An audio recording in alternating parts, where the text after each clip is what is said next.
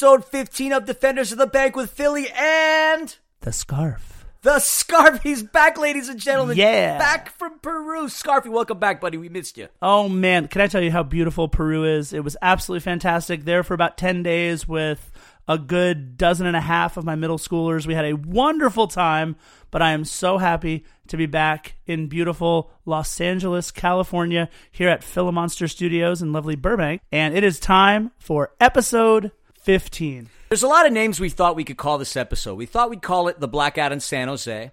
We thought about calling it You'll Never Be San Francisco. We thought about calling it San Angeles. But the one that I want to settle on is The Pillage in Smurf Village. That is what we are calling episode 15. And happy April Fool's Day to everybody. If you haven't played a prank on anyone yet, you have a couple more hours of the day to do so. So, again, welcome back, Scarf. So excited you're here, buddy. We have so much to talk about today. Yeah, happy April Fools. I hear Carlos Vela's already been sent to Club America, Manchester City, Manchester United. I think there's even an Ajax trade they were talking about too. So happy April Fools, everybody. We have Carlos Vela, and those other teams don't. As far as today, again, we have a lot to discuss. We'll highlight the birthdays. We're going to highlight Scarfy's segment, This Day in LAFC History.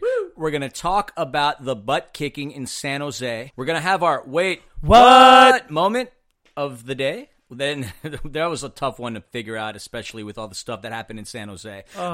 We're going to talk about our watch party, LAFC officially down in Orange County. I know that's exciting for a lot of you fans out there. We want to highlight a very special veteran supporters group that is in the works. A little bit of news on that. Nothing's official as of yet, but we want to highlight what's in the works. We're going to talk about Scarf's adventures in Peru.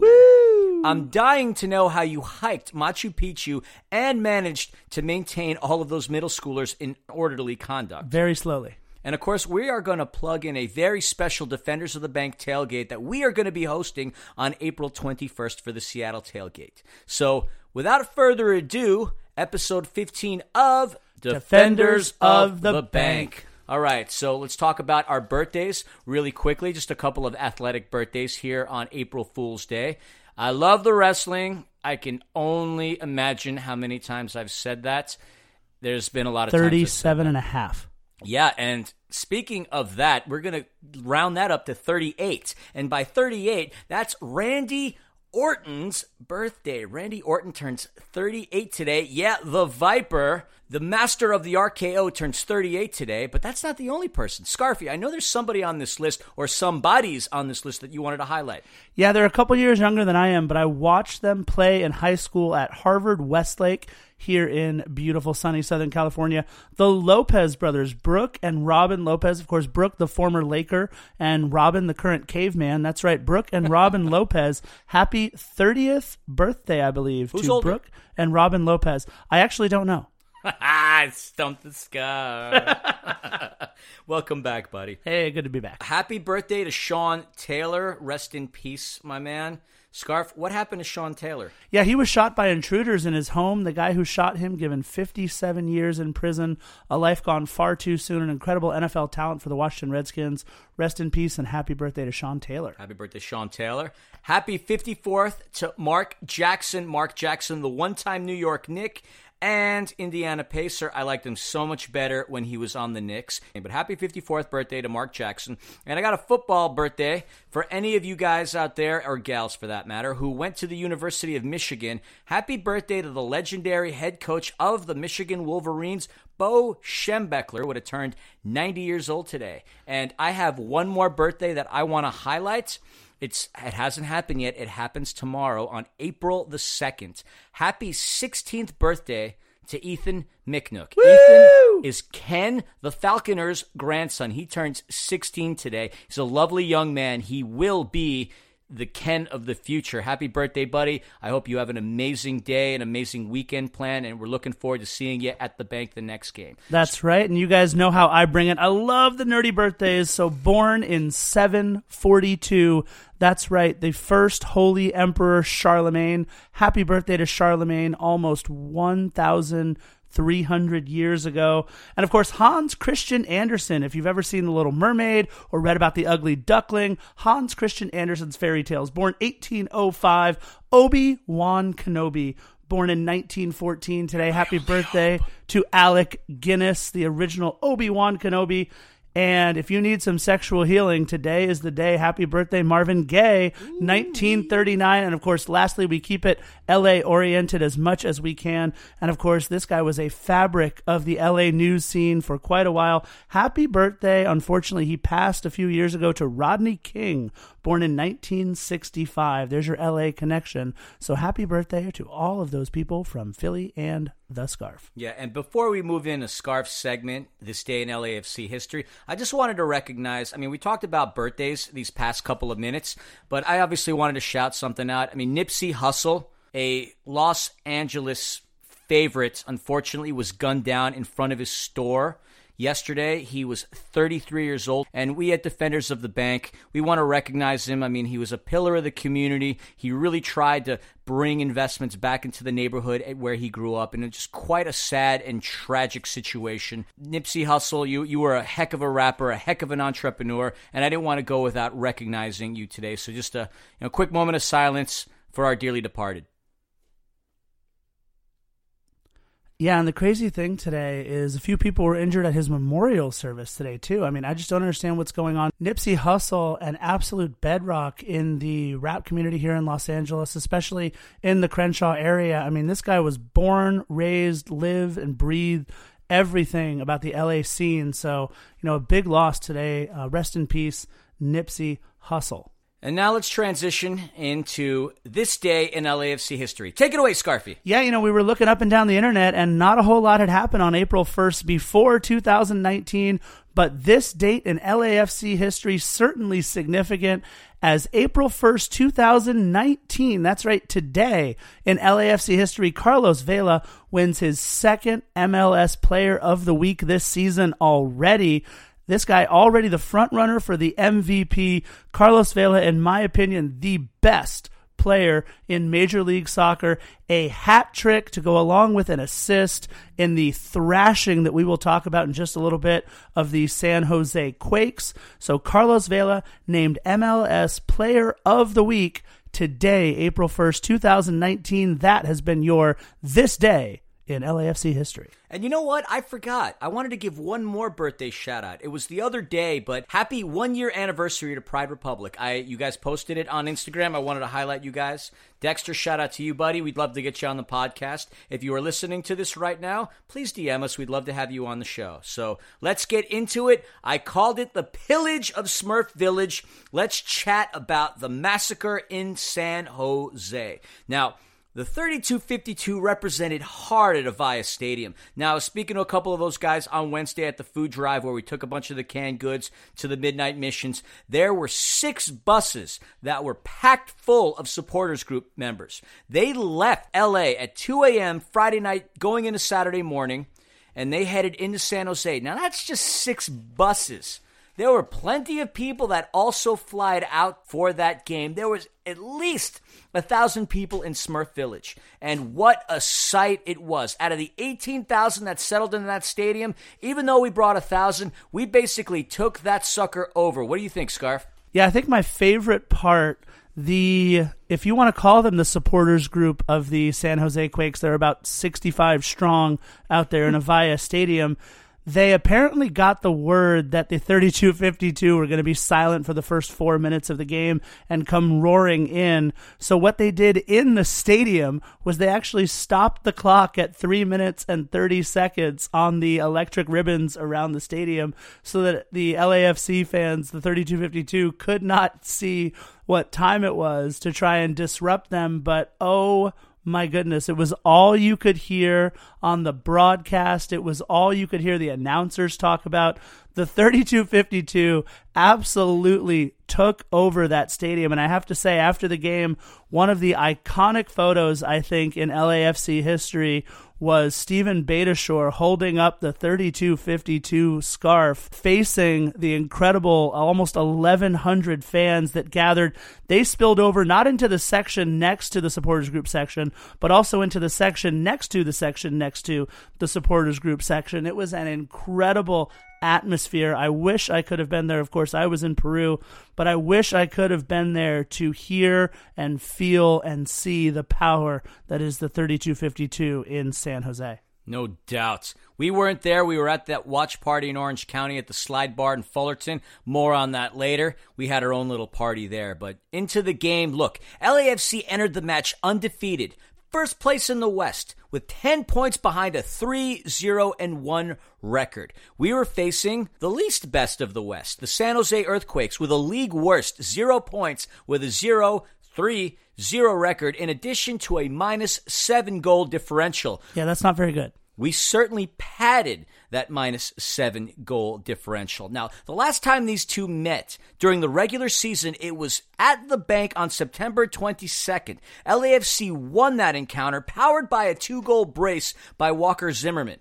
But the last time we were in San Jose, what an absolutely classic match. Joao Moutinho with the game winner in the 90 plus 7th minute that came from a Dio goal that tied it in the 90th minute. Joao, we miss you, man. You're doing really well on Orlando, and we have yet to see Mohamed El Munir. More on that at some point later. But what a nail biter, and what an incredible game that was. And I'm sure you're wondering, no, that wasn't the last time that we played San Jose. We played them in a preseason exhibition at the bank, and, and San Jose won. Well, I'm leaving that out because it simply doesn't matter. It was preseason. I don't care. Now, as far as the injury report is concerned, we had a couple of players out on this game. Scarf, do you want to highlight who was out? Yeah, you know, we're going to talk about the injury in just a minute, but the incredible vanishing man that is Andre Horta, our third DP, I believe he's only played in one game this season so far. I'm still waiting for him to make an impact on our season. He was out with a right quad strain. Alejandro Guido wound up not playing with a right quad strain as well. He came into the match questionable. And of course, the word that has been on all of the injury bugs' lips, it is a soleus injury. Both of these players, both Fito Zelaya and Lee Nguyen, with a right soleus injury. And, you know, the soleus, it's not something that I had heard of before this season, but apparently it has to do with flexion of your foot.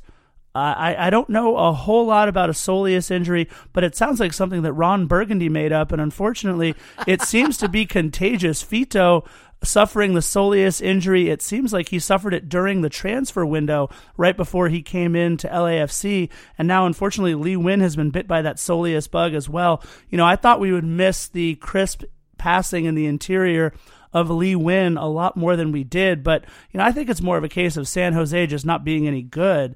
But Lee Nguyen, Fito Zelaya, Andre Horta, and Alejandro Guido all out. But the good part about that, Philly, is that we also got a lot of players back from international play. Yeah, we had Christian Ramirez, who didn't get any playing time with the U.S. men's national team. What a waste that was. That boy deserves some playing time. Mark Anthony Kaye came back. He got in the stat line with Team Canada. Peter Lee Vassell was back. We were at that type of a roster, and He's been playing so well, Mark Anthony Kaye. I got to tell you, he had so many through balls. He was such a great player, and having him in the game and witnessing his play really made me realize, really made me realize, really made us realize how important of a player he is. Now, San Jose was out with somebody as well. Kevin Partida tore his ACL, but that happened back in July. Other than that, they were at full strength. Now, San Jose came into this game with only two goals in three games. They have a new manager, Matias Almeyda. This guy is a legend. He's an Argentinian international player who played in two World Cups. He played at River Plate as well as he played at multiple teams in Italy, including the dominant Inter Milan. Well, the one time dominant Inter Milan. It's really Juventus that's the dominant one. But As a manager, this guy has shown that he can turn teams around. He did it with his former club, River Plate. He brought them back to the first division. He did it with Banfield, winning the Argentinian second division and bringing them back to promotion. And at Chivas, he awoke the giant, winning the Copa MX in 2015.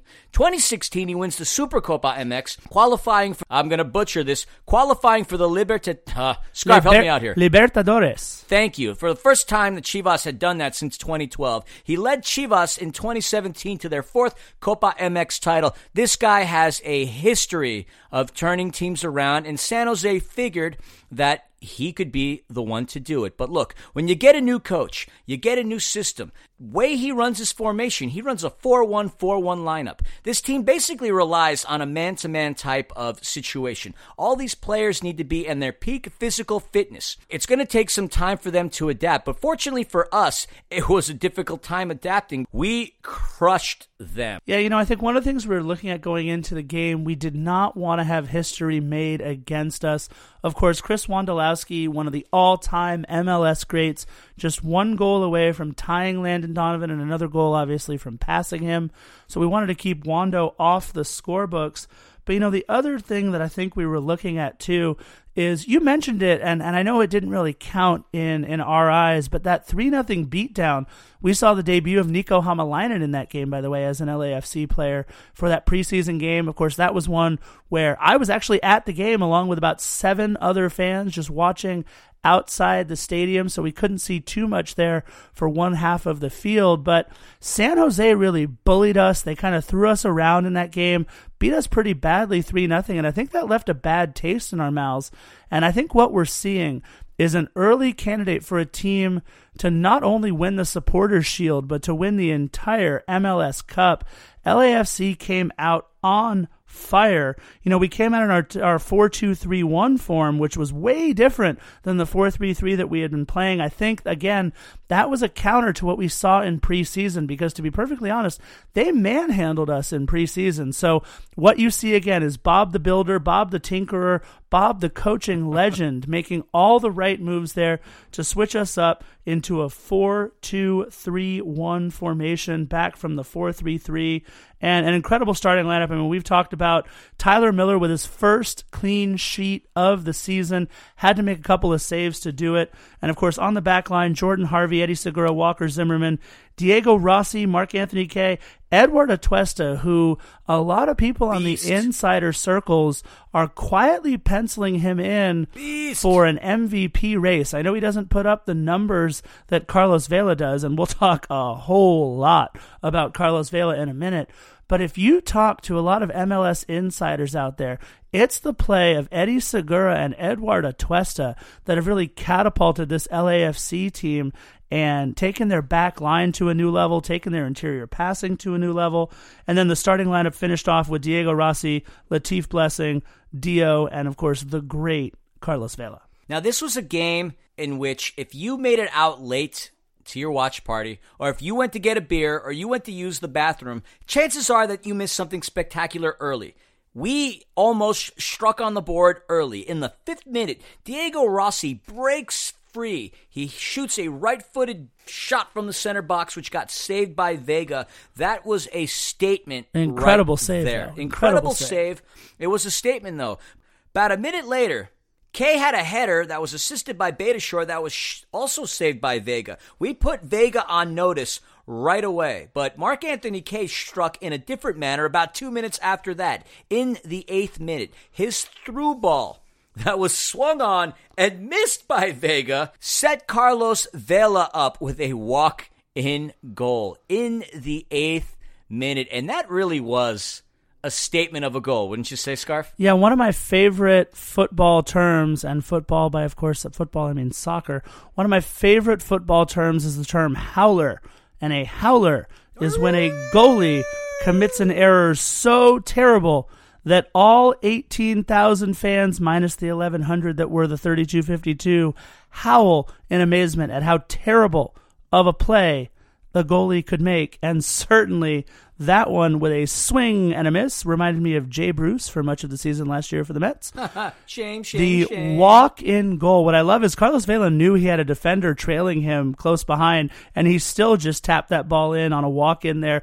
Beautiful first goal by Carlos Vela. You know, he could have just rifled it into the back of the net when he wanted to, but he made a little bit of a statement there, just walking that goal in on an absolute howler by the San Jose goalie Vega. Yeah, and he looked so good, especially with his initial two saves. And that third whiff, I mean, dude, it's like he played on the 62 Mets with the kind of antics that he had. Absolutely horrendous. A serious wall of shame situation. If ESPN had their top 10 blunders, that has to be number one. I, dude, you and I could have made that save. It was a very textbook type save, but I don't care. I'm glad that we scored that early on them. So that puts us up one nothing. It embarrasses the heck out of the San Jose Earthquakes. And even shortly after that, Mark Anthony Kaye had an assist to Latif. Latif almost had a shot, but it was blocked by Vega. He was tested. We pelted him quite well. Progressing right along within the game, I talked about him earlier. The beast, Edward Atuesta, who I'm going to say is the candidate for the most improved player. This guy is amazing. He threaded the needle with a beautifully set up pass to Stephen Beitashour, who punched in his first goal of the season. And just like that, LAFC 2, San Jose nil. Yeah, one of those things I love watching Stephen Beitashour play the game. This is a guy who has been a long, long, long time MLS veteran, and he finds a way to contribute every single game. And of course, the goals coming a little bit fewer and far between as Stephen Beitashour winds his career up. He's again a long time MLS veteran, but it's so great to see such a good dude put one in the back of the net off a beautiful pass by Edward Atuesta. And we saw Carlos Vela again in the 36th minute. He put a pass on the money to Eddie Segura. Uh, That shot blocked. The San Jose defense was doing all that they could, but they were playing on their back heels. I mean, it was rough to watch that game. It was just pelting after pelting after pelting from LAFC. I don't think it was rough to watch. I was highly entertained. I just know that if I would have gone to get another beer or to the bathroom, that I would have missed some things. One other thing I want to note about Stephen Beitashour, I forgot the name of the gentleman who was at the LAFC watch party with me. He was wearing a Anaheim Angels hat. Yeah, we can boom for that fact alone, but leave it to a defenseman to score a goal and then slide as if he was making a tackle. I thought that was a pretty funny statement. But yeah, Stephen Beitashour gets on the board. I just wanted to mention that because I thought it was kind of funny. Now, San Jose, we talked about Chris Wondolowski being an individual who was a real threat, but their other, I guess if you could call it a shining light in this absolutely abysmal season, was Christian Espinoza, who is currently on loan from Villarreal. In the 41st minute, he really had San Jose's only real attempt on goal. And, I mean, he missed it and whatnot, but he is the only other player that made any kind of an impact on the game. But shortly after that 41st minute, Carlito in the 45th plus three minutes scored off an assist by Diego Rossi. the guy who scored the first goal Against the Sounders. Yeah, Yeah, that like was- that three nothing. I mean, an absolutely beautiful pass by Diego Rossi. Vela, of course, streaking through the center of the pitch on an absolute perfect pass from Diego Rossi, put it in the back of the net. You know, what I think we saw was that the San Jose defense just got lazy there towards the end of the half. You know, that was something that we would see with LAFC time and time again last year, especially the last five, ten minutes of a game where our defense would let down a little bit. All of a sudden, we'd let in a goal, sometimes two. And I think that was the real backbreaker when Carlos scores that goal to make it 3 nothing going into the half. You just saw the air let out of Avaya Stadium unless you were one of the 1100 as part of the cheering section for LAFC the 3252. It was such a textbook setup. I mean, it really began with Jordan Harvey, who lobbed the ball up, which got headed by Dio to a charging Diego Rossi. I mean, this is the type of video that any coach out there worth their weight in salt should show their young and upcoming players as to how to score a goal on a quick offensive transition. It was so beautiful. But Dio almost had a situation where he had a header that was set up by Vela that again got blocked by Vega in the 45th plus 4th minute. We really attacked San Jose. We ended the half 3-0 And, you know, you figure at this point, San Jose is walking into the game completely shell shocked. Other than the 3252, you couldn't hear a sound, and even if you could, the 3252 would have drowned it out. Those guys clearly brought the ruckus, wouldn't you say? Yeah, again, we've talked about how incredible the atmosphere was, and it, it took all the air out of the game. After halftime, LAFC came out, absolutely took over the first 20 minutes or so of the second half. Of course, we had a goal of the week candidate, that curler with the left Oh, foot that we have seen time and time again by the great Carlos Vela. Of course, that gave Carlos Vela his first hat trick in LAFC history. Dio got one last season. Carlos Vela now gets one this season in the 66th minute.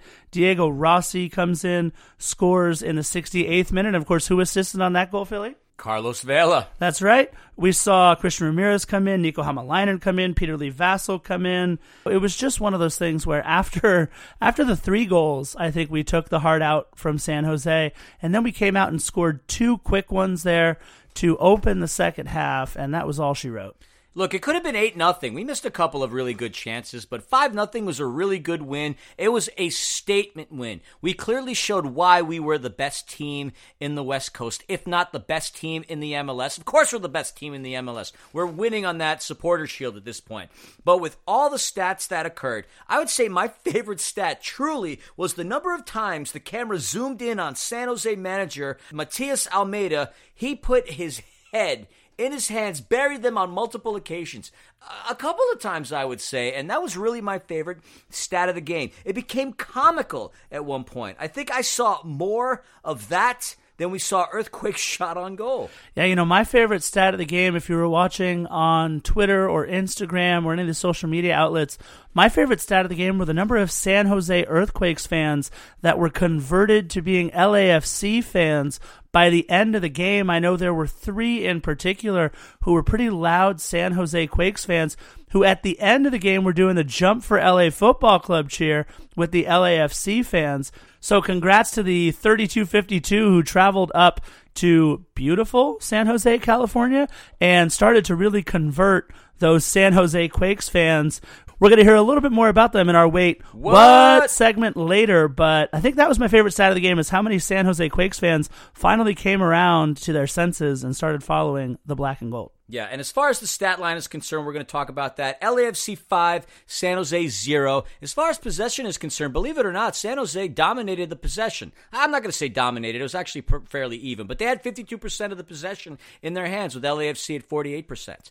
They had six shots on goal with two on target. LAFC, this is where the domination came into play. It's not a matter of how long you hold the ball, it's what you do with the ball. They had 20 shots on goal with 10 of them on target. Philly, quick question for you. What is my motto in life? Get rich, get rich fast. No, Wa- Wayne Gretzky? Ah, you miss 100% of the shots you don't take. That's right. And I have been screaming from all the way up in Founders, so that's why they didn't hear me. But I have been screaming since game one of our inaugural season shoot the ball. And what we have been seeing this season from LAFC is they are doing exactly that. Philly, 20 shots in the game and 10 of them on goal for LAFC. Quite the conversion rate they had. And again, they could have won by a bigger score than 5 to nothing. San Jose wins in the offsides category with 3 to LAFC 0. You know, I, I have a, a quick thought on that, by the way, if you don't But mind. of course, but of course, man. Eddie Segura coming into our back line. You know, when you start to rack up the offside calls against the other team, I want to make sure that I'm being correct there with my soccer vernacular. When you start to rack up offside calls against the other team, that means your back line is playing as one. They're holding their line, they're staying forward, they're moving up, and that's what we saw in the San Jose game. Three times San Jose whistled offside, and I believe that has a lot to do with the emergence of Eddie Segura, with the leadership of Walker Zimmerman, and of course we have veterans back there in Harvey and Beitashour. It, it's just so much fun to watch our backline play. Last year, Philly, you and I talked about over and over and over again how we were giving up goals after the 75th or the 80th minute.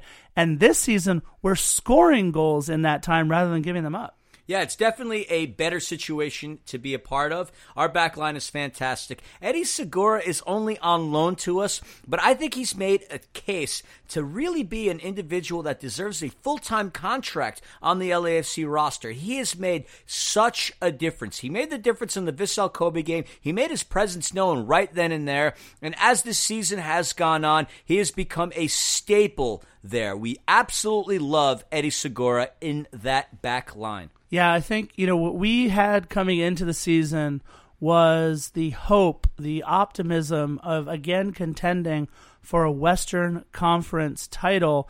I think what we're looking at now, if you look at the top of the Western Conference, of course, we've played one more game than the Sounders, so we're up 13 to 10 in terms of overall points, but of course we have a game up on them 5 to 4.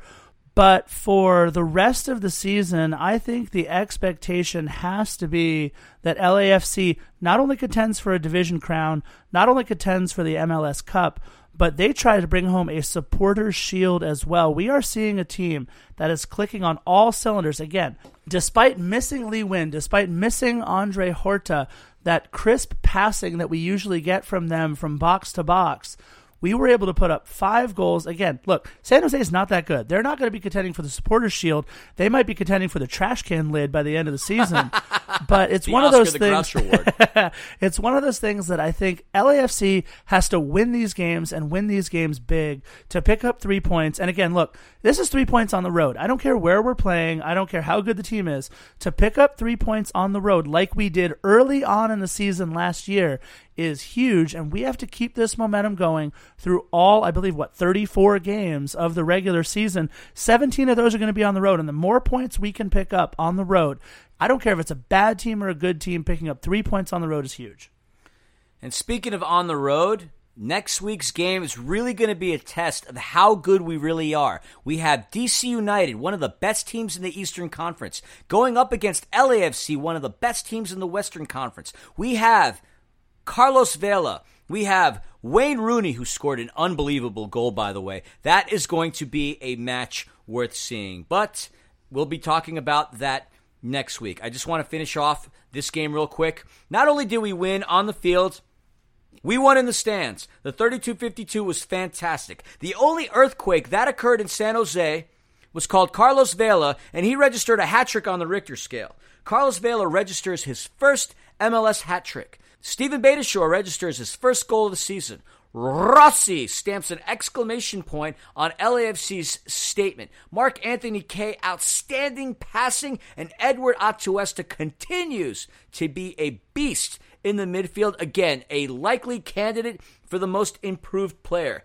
We talked about the pillage in Smurf Village. If you remember that cartoon, LAFC was Gargamel. They turned the earthquakes into Smurf stew. And at one point, the fans, they stopped focusing on the game. They stopped focusing on the butt kicking that we were giving them. They were focusing very much on what was going on in the stands. And we're going to segue into our wait. What? segment of the show. San Jose has some very salty ultras. We saw from social media a couple of banners. One that said Mike D.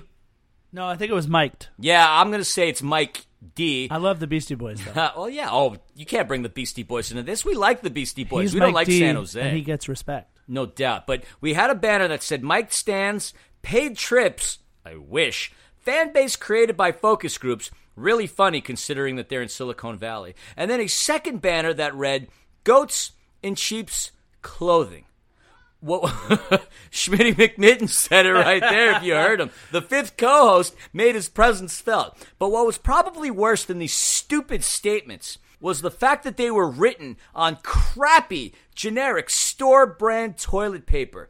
San Jose Ultras, do yourself a favor next time. Use Charmin, not the store brand. Your TIFO, I'm sorry, your TPO was terrible. Take your stupid banners, wipe yourselves with them because LAFC pooped really badly on you. And that is our wait What? moment of the show. Yeah, those were pretty sad, though. I, I, can you even call those tifos? If No, a TPO. honestly, I think they have to be at uh, least two ply if they're going to be Well, that would be an. A. That that was it was awful. I think that it made it look really bad later on the game too. When you put those kind of tifos up or I don't know banners, they look like they'd be flown from like the those little prop planes when they fly over the beach and they want to like give a message like you know now playing at the Hermosa Beach Country Club and and Field House is I don't know Sammy Hagar, but. I think those those tifos. It just made the San Jose Ultras. I guess we can call it a fan section. It sat at least sixty and I think there were two or three flags. I don't know.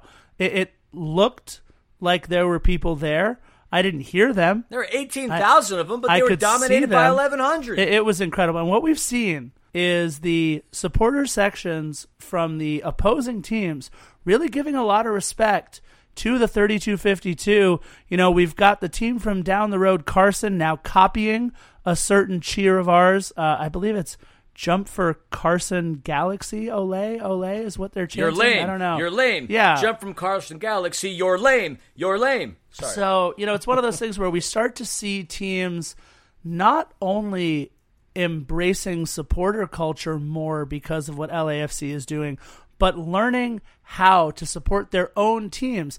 LAFC has been around for what, 18 months as a a, cup squad? of coffee, if anything. And we're the ones that have to teach most of the MLS about how to support their clubs on the road, at home, through cheers, through noise, through instruments, through their energy, and through the community. You know, I think it's kind of sad that the rest of the MLS really has to take cues from a team that's been around about what 18 months or so and that just shows you again the amazing things that LAFC is doing both with Rich and with everybody involved in the 3252. Of course, Jimmy, our fantastic president this year, Joseph last year, and everyone who has done so much to build that 3252.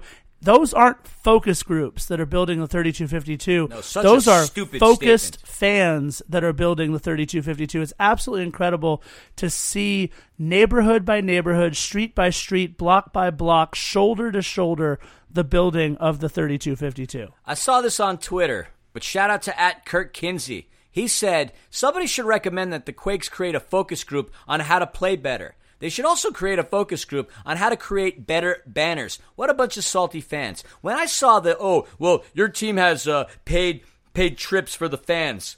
Why would you even hate on that if that was a reality? You're just a bunch of jealous haters. Now we're winning on the pitch, we're winning in the stands, but this club goes beyond what the product is on the pitch. And what I mean by that, I'm going to highlight in our next segment. Yeah, real quick, just a, a quick shout out to those that are listening from the front office of LAFC.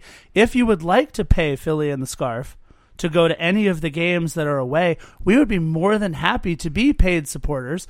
That being said, though, I think you've got a little bit of exciting news regarding the next away game there, Philly. Were we supposed to talk about that yet in our podcast? We could talk about the next away game. Again, we're ta- we're playing DC United next week in our nation's capital at beautiful Audi Field. I don't know how many people are going to end up going to that game. I am going to try. I am departing LA and going to New York on Friday on family business. I'm going to try to make it to DC. Look, you know I bring the nerd, so I'm going to quote Yoda right here. Do or do not. There is no try. Get to that game. Look, Philly, let's talk here for a quick second. Nobody else is listening. It's just you and I here. Ready? Okay. Wayne And Rooney, Schmitty. Wayne Rooney, Luciano Acosta, Diego Rossi, Carlos Vela, Tyler Miller. What more do you need to get yourself out to Audi Field in our nation's capital, Washington, D.C.? Get to the game already. Okay, I will. I will. But for those people out there that can't make it out to the game, there is a wonderful watch party that's going to be happening once again at the Slide Bar in Fullerton. And I want to talk about that real quick. We're going to move on to our next segment. LAFC has taken Los Angeles by storm. But LAFC, unlike its neighbors, is spreading its wings. Our golden wings made its way down to Orange County. Orange County by way of Fullerton at the slide bar. Now, Panda and I were in attendance, as well as some of our friends that sit in the Founders Club.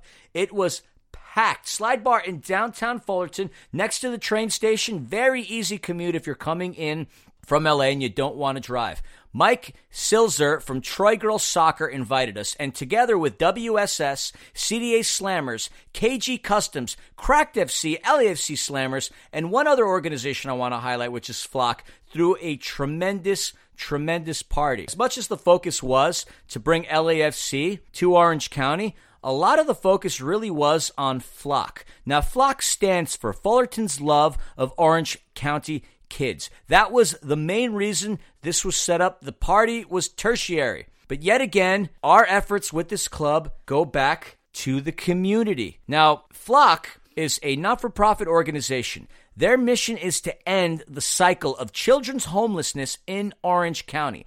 Flock creates scholarships programs that saves kids from financial worries and allows them to be kids. And we had a few of those kids in attendance at this watch party, and there were scholarships donated so some of these kids could actually like pay for college and further enhance their lives. Flock supports children who are identified as homeless through the McKinney-Vento Act. These kids lack regular and adequate nighttime residences.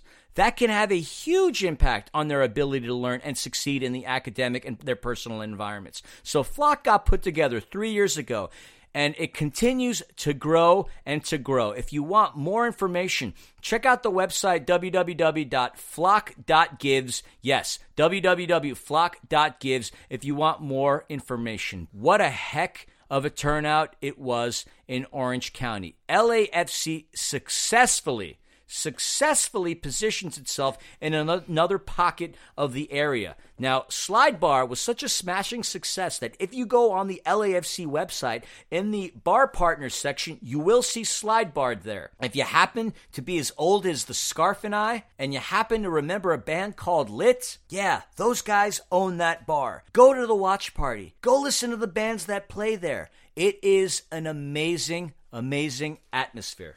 Absolutely. You know, there was a concert that I remember seeing back when I was much younger. I believe it was Voodoo Glow Skulls and Meat Beat Manifesto and a couple of the great punk rock bands out there played at the Slide Bar in Fullerton. My good friends Dear Boy have played there a couple of times as the Manatee Band, as Scarlet Gray, and as Dear Boy. So a shout out to my buddy Ben of those three bands out there. Slide Bar, if you don't follow them on Instagram, it's at Slide Bar. So it's not that hard to remember what their Instagram handle is. It's a great venue, a great location. And a shout out again to Fullerton getting an official watch party We've seen some supporters groups pop up in Fullerton. We saw one in the 661 in Bakersfield. The D9U have had a supporters group now pop up in Bakersfield 661. In Atlanta, that's right, the Dirty Dirty there in the South. D9U has had a supporters group pop up in Atlanta as well. And I hear, by the way, that you guys are making a scarf. So I got to talk to you guys there in the D9U Atlanta supporters group. So uh, again, seeing, like you mentioned, the LAFC fan base branching out further and further between Fullerton, Bakersfield, and even Atlanta, Georgia. Amazing. Now, one thing I also want to mention about the watch party there were so many LAFC fans that were there. Now, Slide Bar not only serves alcohol, but it serves food. There was such a ruckus crowd that the kitchen was so overwhelmed. But Mike, Troy Girls Soccer, and all the sponsors there, they ended up setting up a situation where the people who couldn't get their food got free tacos. Who doesn't love free tacos? Free tacos, a 5 0 game, an amazing bar, easily accessible via train so you don't have to worry about driving. I highly recommend going down there for that next watch party. If you are in or around the Orange County area, I highly recommend that you go to the Slide Bar. Wasn't there a Rush cover band after the game as well? At 3:30, but I couldn't stick around because the Panda and I went to the Dodger game where they threw a 18 to 5 thrashing of the Arizona D-Bags. I'm sorry, D backs. Ooh, sorry about that. No Paul Goldschmidt kicking them while they're down. Ouch. Yeah. Turns out Dodgers are really good this year. They've put up a couple double digit scores. Look really good there. But this is not a Dodgers podcast. This is certainly an LAFC podcast. And one of the great developments that we have seen over the last couple of weeks. If you are not following at this one time in LA, Philly, why don't you tell us about a new prospective supporters group that will be surfacing in the black and gold? Here's the interesting thing about being part of a podcast. You meet a lot of really, really cool people. And Scarf and I, we uh, were getting ready to walk into the fields for the Portland Timbers game. Now, there was a gentleman by the name of David. His handle is this one time in LA. He saw Scarf's jersey, and then right after that, he saw mine, and we just started chatting. And just like that, he had a really, really interesting notion. He, being a former Marine, Semper we appreciate your service, bud. He asked us how he could go about or who he needed to speak to as far as starting a supporters group. Now, of course, we mentioned that he needed to talk to Jimmy and that he needed to talk to Rich, but just the magic that occurs within LAFC. Just like that, Rich happened to walk by and he mentioned that to him. Fabulous idea. So, this one time in LA, David and his friend Sway, J. Concepcion 83, as well as the Panda, these people are military veterans. They want to create a veterans supporters group within the 3252. There is meetings, there is conversations going on, but I think that is such a fantastic thing to do. What better way to support our veterans than by having a veterans supporters group within the 3252? The beautiful thing about being in the military is that bond that you create with your fellow servicemen. And if we create a service group within the 3252 that is dedicated to veterans, what better way than for people to connect than having that and LAFC? It's just a fantastic idea. It is in the works. We're actually going to have David and Sway on the show at some point to talk about this once this gets further along. But keep an eye out. If you're a veteran out there that's listening to this podcast, there might be a supporters group for you. Of course, we have the nine official supporters groups in the 3252. We have a ton of other great supporters groups that also sit out in that section. If you have served, and it's something that I am certainly looking forward to seeing out in the stands. You know, as someone who was not able to serve because of medical history that unfortunately would preclude me from even signing up to be in any of our armed forces, it was one of those things where I have always looked at our military personnel and those people serving or who have served as being of just a different cut and of the highest order. And I thank all of them for their service. I completely agree. I'm in awe of my wife, not only because she is a talented nurse, not only because she is a beautiful woman, but I am in awe of the fact that she put her life on the line, signed on that dotted line to represent the United States Army and basically protect our rights. I am so in awe of all of our service members. I am so happy that this is an idea. And however we can help you, David, Sway, Panda, let us know. Scarf and I here at Defenders of the Bank are more than happy to give you anything you need. Scarf, one thing that I'm sure is on our audience's mind, because it certainly is on my mind, brother, how was Peru? Well, you know, I have to say, while I was in Peru, episode 14 featuring Panda and Scarfette has quickly become our most listened to podcast episode of the 14 that we've done. So I'm really glad you still let me sit next to you and record this podcast and I haven't been replaced. Dude, I'm glad I didn't get female replaced. co-hosts. Well, you were here. I wasn't here. I know, but I still now like I know I what, Now I know what Drew Bledsoe feels like. He got hurt for one game and Tom Brady comes in and all of a sudden 20 years later, nobody knows who Drew Bledsoe is. Dude, since we've recorded this episode, there's like they've got another 10 listens on their show. Yeah, whatever. All right. Great. Yeah, you know, Peru was beautiful. There's nothing like being in the Sacred Valley, traveling on that train down to Machu Picchu, the Andes Mountains on both sides of you. Look, I've read about the Andes in National Geographic. I teach for a living, but it was awe inspiring to be in the middle of the Cusco Valley, to be there at Machu Picchu, at Sacsayhuaman, and at several other of the Incan sites that we have in the Sacred Valley, and we only got to see about a third of everything that was going on. Uh, you know, if you would have told me as a teacher in the last 18 to 20 months or so, I have been to Boston, Memphis, Washington, D.C., the Dominican Republic, Nicaragua, and now Peru, and with a couple layovers in Panama as well. If you would have told me about any of that, if I would have gotten started as a teacher and I would have been to be able to go to all of those places all expenses paid by the fantastic school that I work for. It has been a humbling experience. But what is even more humbling to me is watching my middle schoolers' reactions as they're on these trips, seeing those people opening their eyes to things going on in the world that, you know, look, they would probably not leave certain bubbles out there, and they definitely wouldn't see some of the things that we've seen in Nicaragua and Peru over the last couple of years. It's been a humbling experience to be able to travel. If you have not been able to take that train to go inside the Sacred Valley, to Cusco, to Calca, to Ollantaytambo, to Urubamba, to all these great cities in Peru, please look, the next vacation you have, you will not be disappointed to step on the Inca Trail, to do the four day hike, to be a part of that incredible atmosphere out there. Peru was just absolutely wonderful. But I know the next thing that we want to talk about is something a little closer and more important and near and dear to our LAFC hearts. The first official Defenders of the Bank tailgate happening April 21st for our home game against the Seattle Sounders. I've got a lot to say about that, but one question that I still have on my mind Yeah. pertaining towards your trip to Peru. Yeah. Did you buy any more scarves? So here's the thing I did not buy any scarves Ugh, while I was in Peru. you? Well, here's why Lima, which is easily the most populous and largest city of Peru, we spent a good amount of time in Lima, but we weren't able to do a lot of souvenir shopping and sightseeing. We were more spending time driving in and around some of the neighborhoods, looking at some of the Incan sites. It's incredible that in Lima, you could have apartment complexes and, and these mud housing units and everything that are there. And then across the street, you could have a five or six hundred year old Incan temple that's a historical landmark. So we were looking at more of those things. The one thing I did get to see, I know a couple of my friends on Instagram were talking to me about it. The two nothing win by El Salvador over Peru. I was actually watching that game with our tour These director. stats are unreal. It was unreal. 20 shots on goal for Peru, one singular shot on goal for El Salvador. Peru dominated possession, something like 85% to 15. It was ridiculous.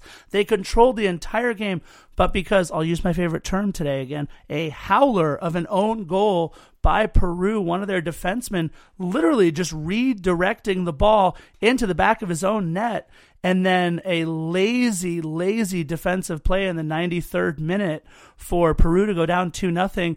But it was really neat to be able to watch that game with a couple of Peruvian fans there inside one of the restaurants that we were watching at. Lost the game 2 nothing. That was about the closest that I got to buying a scarf. In fact, I didn't really see many scarves in the stands, but not a lot of time for me to go shopping for a scarf. well, I'm bummed because if you didn't get a scarf, that means I didn't get a scarf. And I wanted a Peruvian scarf. I brought home a blanket made from alpaca for my mom. Does that count? That counts. Okay. But either way, we're so happy to have you back. And Now- by the way, shout out to my mom. Why not? Hey, Mama Scarf, we love you. Papa Scarf, too. Woo! Can't forget about Papa Scarf. Now, let's Can I go. just say, hold on. Can I just say how cute it is that your mom comments on our Facebook and our Instagram quite a bit too? I love my mom. She does comment an awful lot. She has a lot of cute posts. What's her Instagram handle if anybody wants to follow your mom on Instagram? Kyriakula58. Good go. luck trying to spell that. Follow Philly's mom on Instagram. My mom needs more followers. If you're into the Zen Buddhist hippie stuff, my mom is going to be the perfect person for you to follow. I love you, mom, but some of the posts that you put up there, they're they're way over my head. I don't have aliens' blood, and I'm just going to leave it at that. Yeah, my mom loves Bob Marley more than almost anything else. It's pretty incredible some of the uh, some of the ties that our moms have. Absolutely. Now, let's tie into our final segment of the show. I told you we had a lot to talk about. You guys demanded longer shows. I know people have been talking podcasts should be about 45 minutes, but we're going to give the fans what they want. You want a longer episode because you're stuck in traffic, we're giving you a longer episode. And we're also going to give you something to look forward to as well. On April the 21st, the game against Seattle, yes, I know it happens to fall on Easter Sunday, but that game, Defenders of the Bank are going to make history. History in the sense that we will be participating in the tailgates on Christmas Tree Lane. We spent money, we got a 10 by 10 canopy with our logo on it.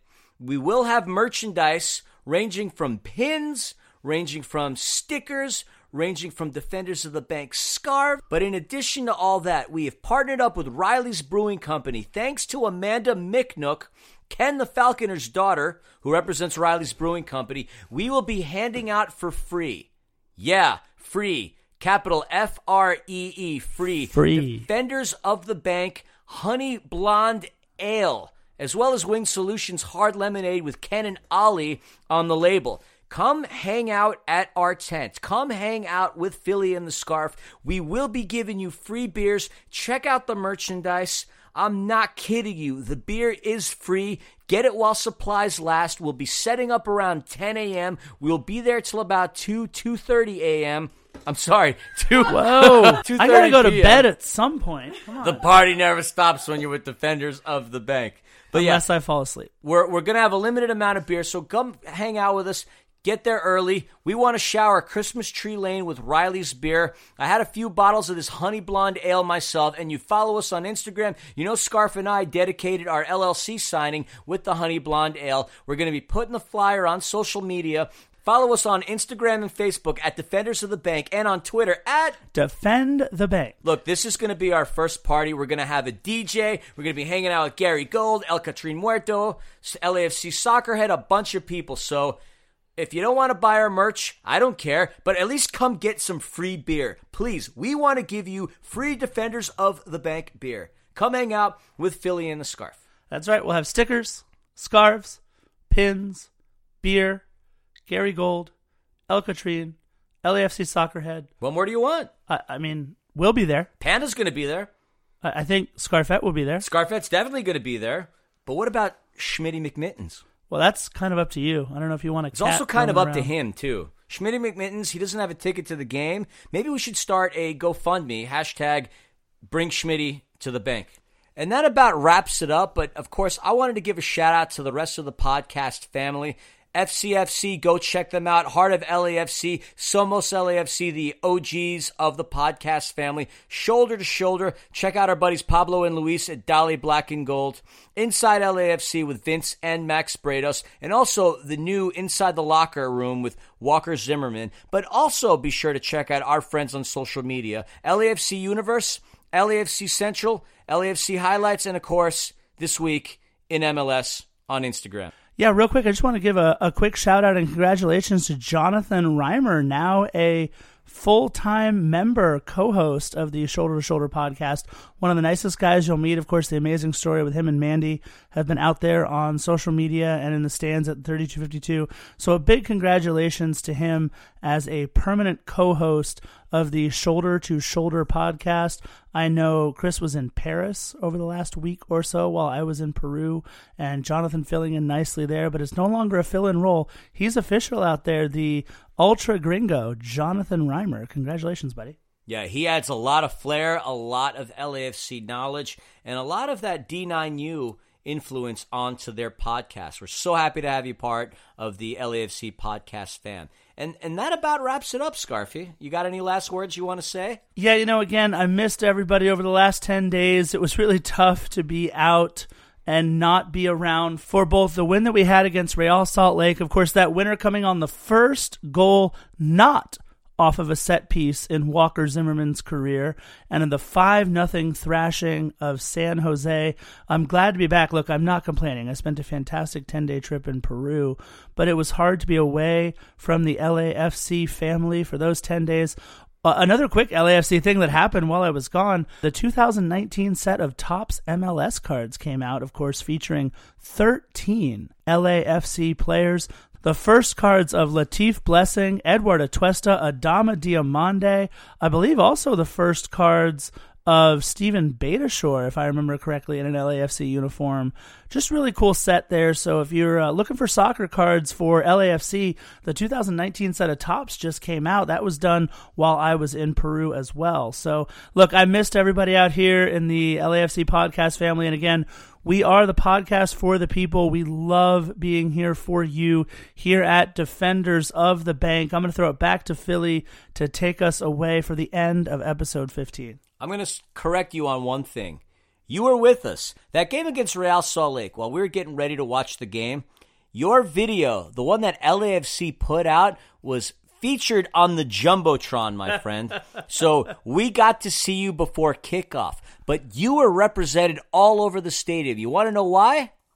That Golazo scarf was a heavy favorite item to be shown. Anytime yeah. we walked by a Golazo person, Panda pulled out her Golazo. You were part of that game. You'll always be part of this. Look, it's Defenders of the Bank with Philly in the Scarf first and foremost. You're always going to be with us, buddy. I'm so happy that you're back. I'm so happy the band is back together, and I look forward to continuing this podcast with my partner in pod, the Scarf. Now, we're going to close this the way we always do on the count of three. One, two, three. Bye bye.